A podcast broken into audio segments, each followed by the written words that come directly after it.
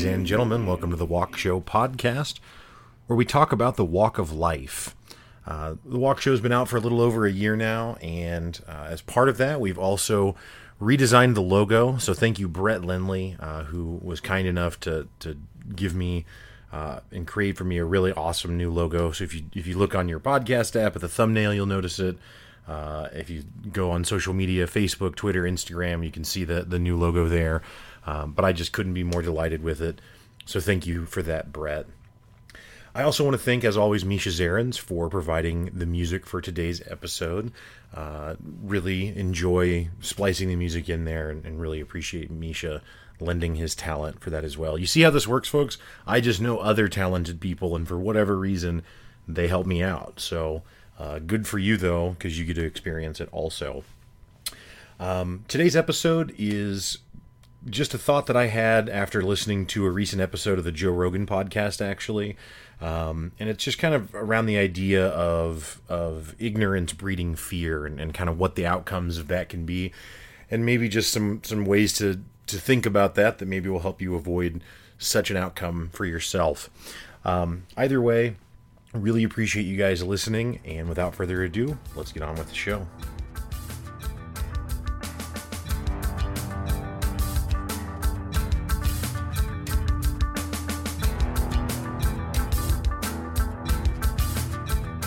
There is this guy named Daryl Davis, uh, who you may have heard of. Uh, he's been around the news cycles for a few years. I think he's even got maybe a documentary on Netflix. Um, Daryl Davis is a black guy who has, according to him, directly or indirectly converted about 200 people from the KKK. So they're KKK members, and then either through meeting and speaking with Daryl, and I guess in some some situations them becoming familiar with his work. I, I think some of his writings, but either way, after th- this experience, these people ultimately leave the KKK. Now, it's not necessarily the day they meet him or the day that they've spoken with Daryl, um, but ultimately, that's kind of what they do. Um, Daryl was recently on the Joe Rogan podcast. Uh, I realize that my podcast sometimes is just a derivative of Joe Rogan, but what can I say? The man's got good content. Um, so anyway, so so Daryl Davis it was on um, sometime in January, I think of of I, whatever we'll say January of 2020. Cannot recommend the episode enough. Uh, certainly listen to the Walk Show episodes, any that you haven't caught up on first. But once you're done with that, feel free to head on over to Joe Rogan. And uh, but yeah, look for the Daryl Davis episode. I, it it's super interesting. Um, growing up in the Midwest, you know, I, I went to school my whole life with almost all white kids, very few minorities. Um, despite that, was actually able to have a somewhat diverse friend group, especially for being from the Midwest here. But um, but whatever. The point just being that that racism is something that unfortunately does still exist, right? Which we saw with the Unite the Right rally in Charlottesville a few years ago. Um, and just, you know, you can go online and go look at a a comment section of just about any video and you'll find someone saying you know tossing around racial slurs or something even if not you know not at someone who that particular slur would be targeted at normally, right? Like my point being that people will just sit, use vile language just to use vile language. Um, but either way, it's it's something that um, I've always thought a lot about, and I've always really struggled to to understand racism.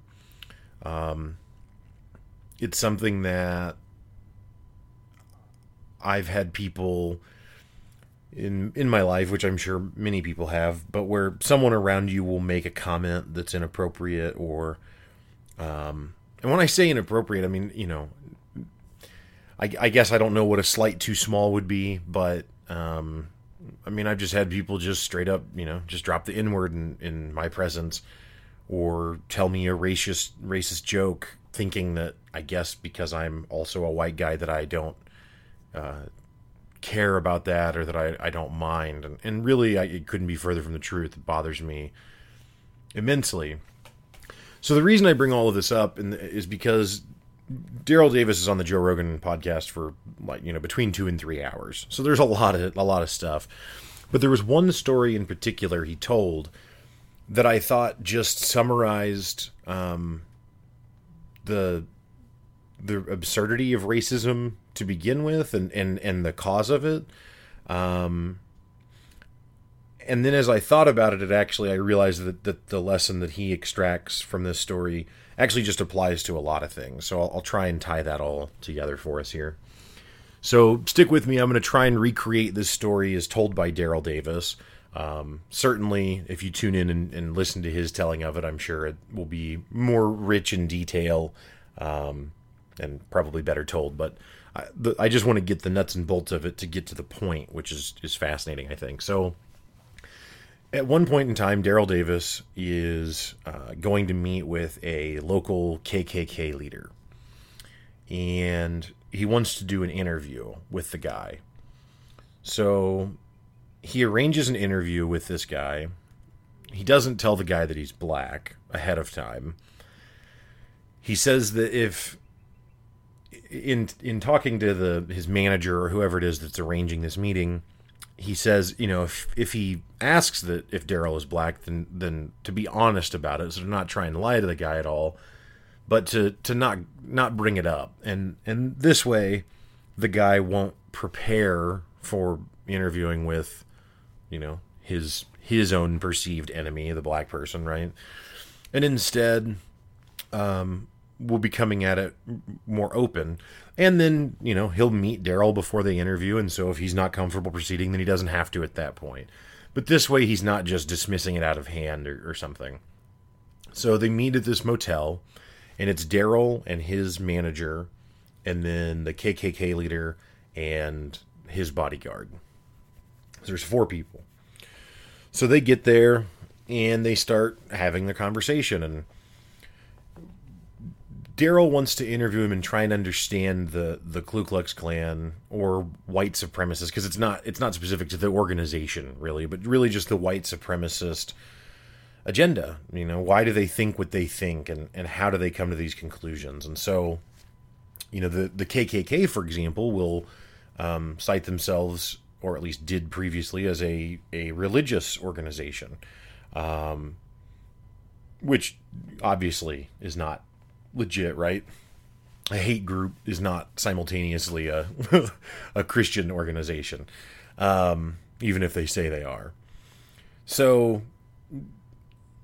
so Daryl has brought his Bible along because he intends to have his Bible available. So if he needs to show, he wants, you know, if if, if it comes to that part of the conversation, he wants to be able to pull his Bible out and have this guy showing the specific verses that talk about racism, right? Because because there aren't any is actually how that shakes out.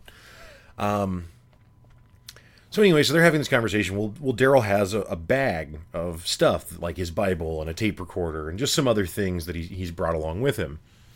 Well, he notices that throughout this this first hour or so of this meeting, that anytime he reaches into his bag to get something out, the bodyguard of the KKK person kind of tenses up and moves his hand up to his hip next to where his pistol is. And Daryl is not upset with him for this. I mean, he gets it. They don't know who he is, and, and that guy's job is to protect them. So, whatever. And it's not like he's threatening Daryl each time. He's just, you know, just just being alert and being ready. So,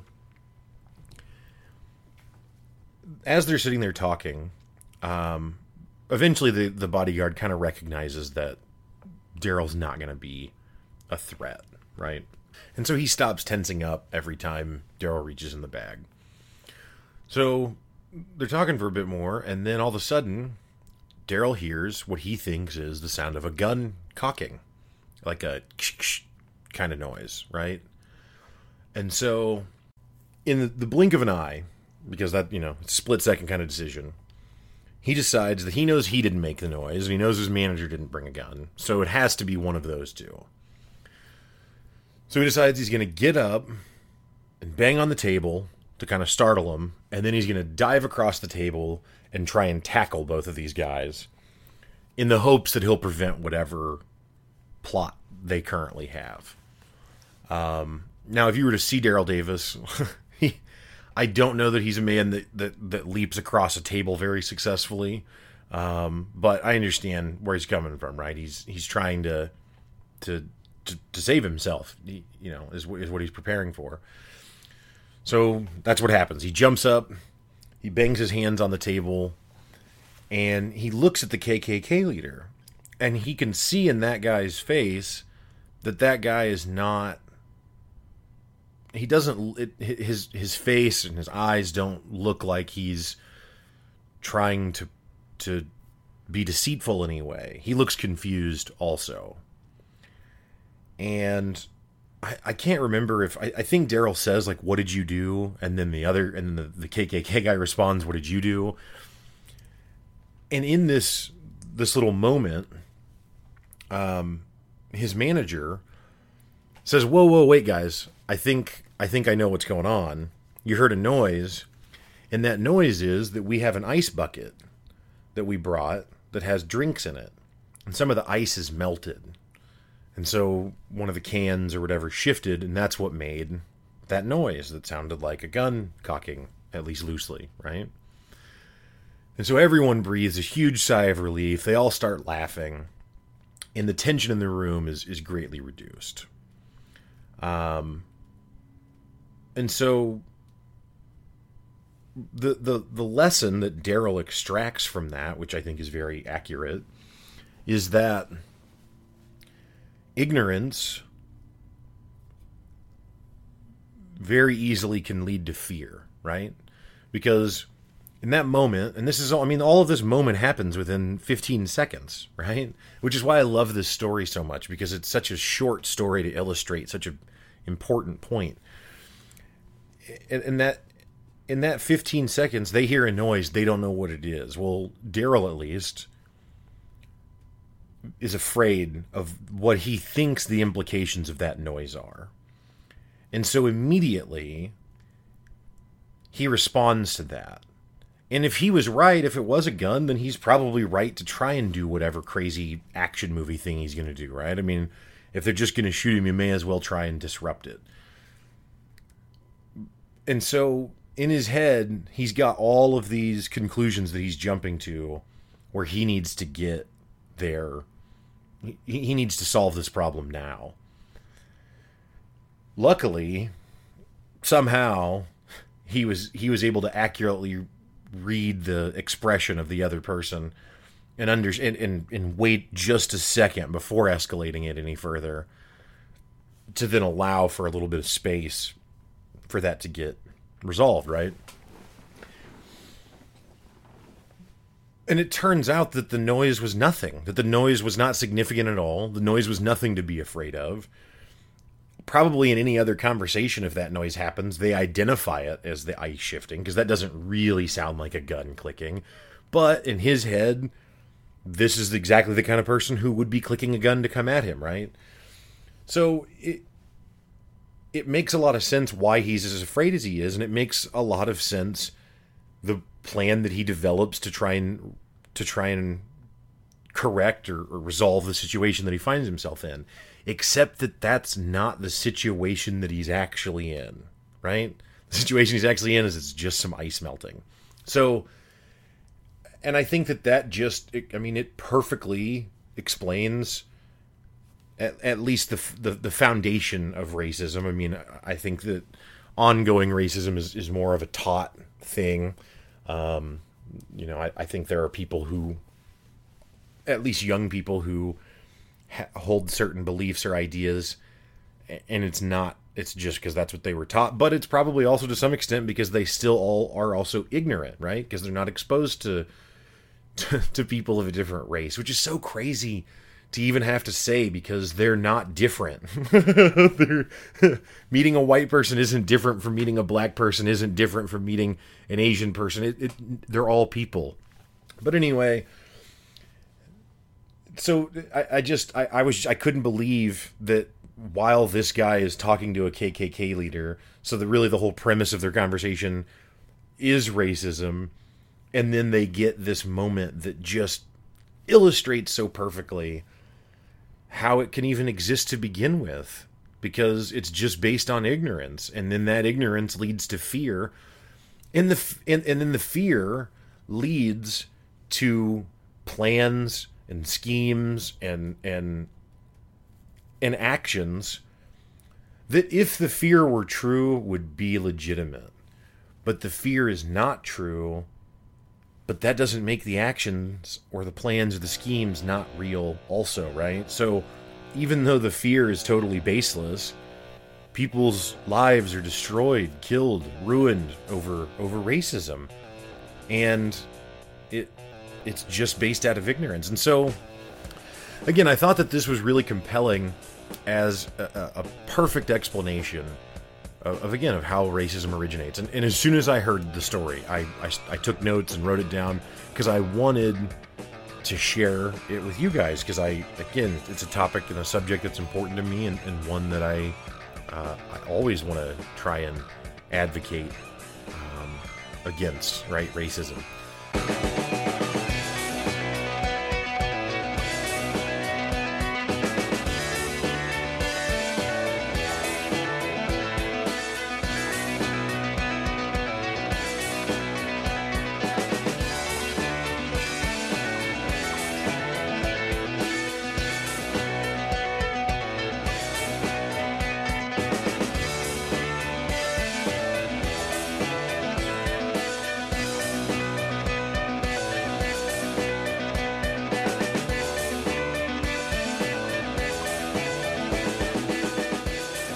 So I, am thinking about it, and and I was talking, um, I was talking actually to my coach, uh, at, which you guys, if you've listened to previous episodes, Ashley Thomas, the, the Queen Bee on the Wall.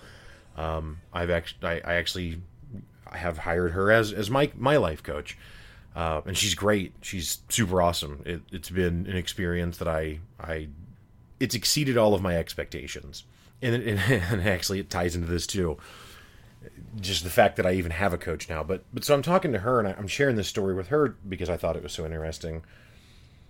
And it kind of dawned on me that that really ignorance breeds fear not just in relationships with people and not just between, you know, races of people, but in all things you know, the walk show just hit the one year mark um, just within these last couple of weeks.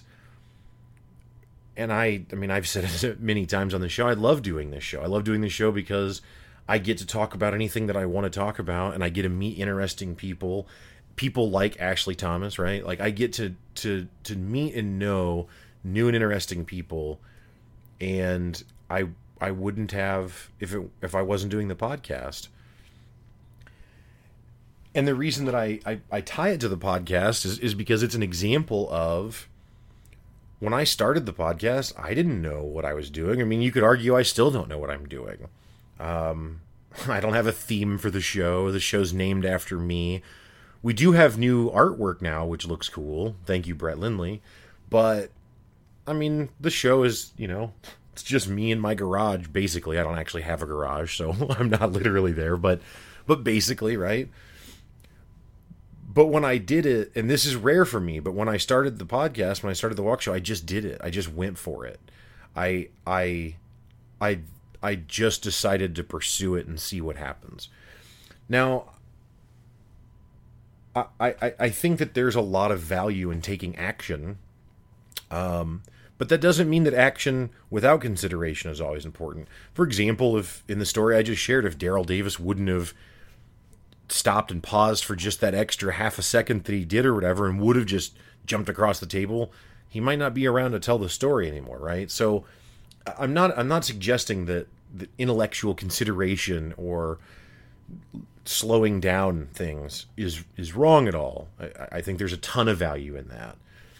But I think that there is also an enormous amount of value in in taking action. And the reason I'm I'm saying that is because I think that a lot of people, and I know I've fallen in this boat myself, will have an idea for something that they want to do or pursue or try or change or whatever, and then they sit and talk themselves out of out of it, or at least put enough um, unpleasant feeling thoughts around it that they aren't to that they they procrastinate doing it for a long time.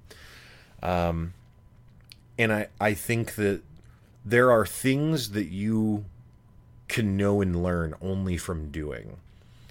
And so I I I think it's really important to not let the ignorance that you have on any given subject if you haven't actually done it, if you haven't actually invested yourself in it, then that means you're ignorant to it. I don't care what you've read about it, I don't care what you know, you're ignorant to it if you haven't actually lived it. And so then you can calculate a bunch of fears, and those fears could very well be made up. Now, again, does this apply to every single situation? No. You should not go commit some crime that's going to end you in, in jail. I've never been to jail. I don't actually know what it's like to go there. But I don't think I need to find out. I think I'm good, right? I think I hope to plan to never find that one out. The reason I use that example or the reason that I make that point though is because whenever whenever topics like this come up, it's so easy for people to be dismissive and for people to say, "Well, that that's not true or that doesn't hold up because look, here's an example of where that doesn't apply, i.e., going to prison. Well, just because you're afraid of going to prison without having gone there doesn't mean you should go to prison to find out if you really want to go or not. Yep, perfectly valid example. And that ties back into something else that we've talked a lot about here, which is the idea that that things are nuanced and things are there's there's more than one side to things, right? There there's a balance of things. So it's appropriate to consider things and it's appropriate to take action. You know, there's cliches like the world belongs to the bold. There's a lot of truth to that.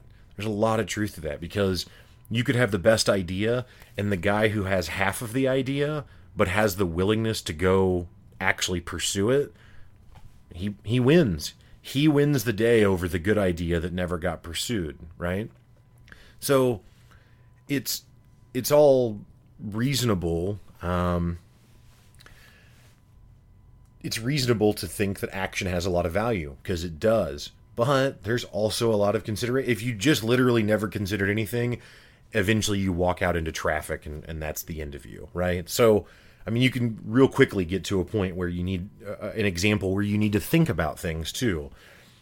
So it's not an either or. I'm not advocating that you only act or you only think. I'm advocating that you do both and that you evaluate in situations which one you need to do more, right? But I think that that all of that being said, it can be a lot easier to get stuck in these intellectual thought loops, right? Where you're just thinking about something and considering it and weighing it and trying to make sure that you protect yourself and and again, you know, like I, I cannot stress enough, just pursue it. Just go for it. A buddy of mine and I ran a junk removal company. I don't know if you guys have ever heard of 1 800 Got Junk. It's a national franchise that, that literally shows up and hauls away junk that you can't like fit in your dumpster, right? Or or maybe there's so much like uh, a common one would be like maybe someone has passed away and, and doesn't have a family, or even, no, that's not even fair. Even does have a family, but not an immediate family that's going to take their stuff, and so the the house needs to get cleaned out. Well, you might hire a company like one eight hundred Got Junk to come in and, and remove that stuff. So my buddy and I started a company that was exactly the business model of 1-800 got junk except we didn't have a 1-800 number so we weren't national right? We were local only uh, and we were cheaper and that was it. And i i thought going into that that i understood kind of what the business we were going to get into is.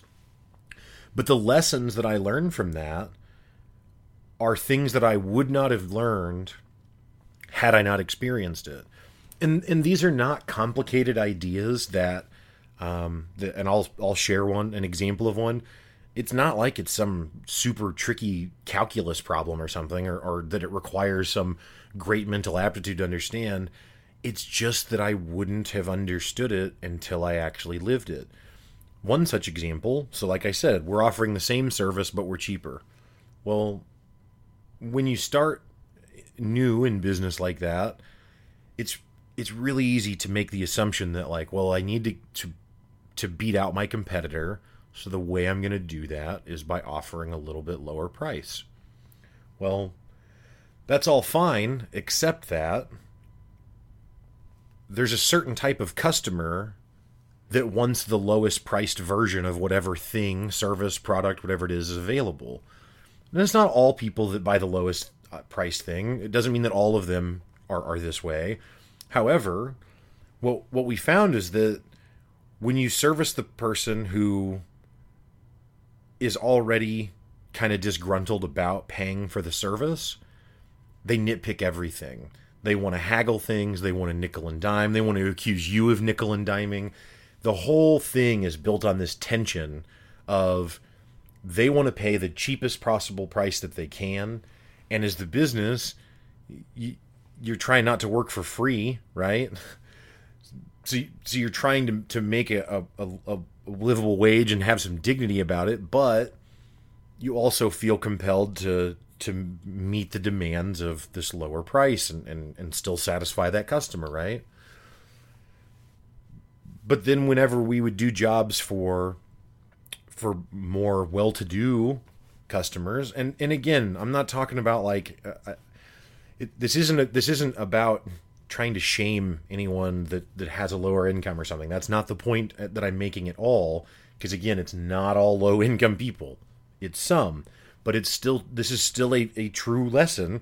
And that is is that the people who and maybe it has nothing to even do with their what their income is because it's not like we looked at their bank accounts or something but just simply the the the, the attitude that they have and again the low price shopper versus someone who's wanting the best service that they can get and price is not their primary consideration. Well what happened with those kinds of clients is that they're super easy to get along with. They're super easy to work with. They don't think that we're nickel and diming them. They don't try and nickel and dime us. And when we show up, we explain what the service we're going to provide is, we explain what the cost of that is, and they either agree or disagree, and we walk away, and that's it. But you get that through actually being at a higher price point than you do a lower price point, right? And and so it's not to say that you shouldn't enter the service industry at a lower price point, but that's what you're going to get. You're going to deal with people who are incredibly demanding. And let's even assume that they're the same level of demanding. Well, at the lower price point, you're doing that same, you're servicing that same demanding customer for a lower price than if you're going to have to be bending over backwards anyway, it may as well be with the higher paying client, right? Anyway, the point just being that I would not have understood that having a lower price point can have other implications. Now that again, I'm not advocating that no one have low cost services available. I am a fan of low cost services. So, and I don't mean to imply that if someone uses low cost services that they are then chintzy or cheap or, or, or whatever. Because again, that it's not true across the board. Again, there's a balance. Again, there's nuance, right? So I'm not making a blanket stereotype statement about people. What I am saying though is that again, if you have uh, the low the if you're plan is to race to the bottom, the customer that is attracted to the company who's racing to the bottom is different than than the customer who's not. Um, now, is that lesson super hard to wrap your head around? Of course not. Does it sound profound for me to explain it? Probably not. But it's something that I wouldn't have known without without doing it. And so I, I, I guess the, the, the, the plane that I'm trying to land with all of this is that ignorance breeds fear. And that fear can breed really, really serious outcomes. And those outcomes can be completely unnecessary because the fear was bullshit. And a big part of the reason that I think people get caught up in fear is because they don't actually just go out and do whatever it is that they're thinking about. And it doesn't mean going and starting a business or starting a podcast or going out and doing uh, performing live somewhere. It, it doesn't mean that it has to be something that's that maybe seems like a big like for me an example of it is meditating and I've talked about this on on multiple shows but I used to think that meditating was where you sit with a clear head for an hour and have no thoughts. And so you're this like zen like state. And and that if you're not doing that, then you're not actually meditating.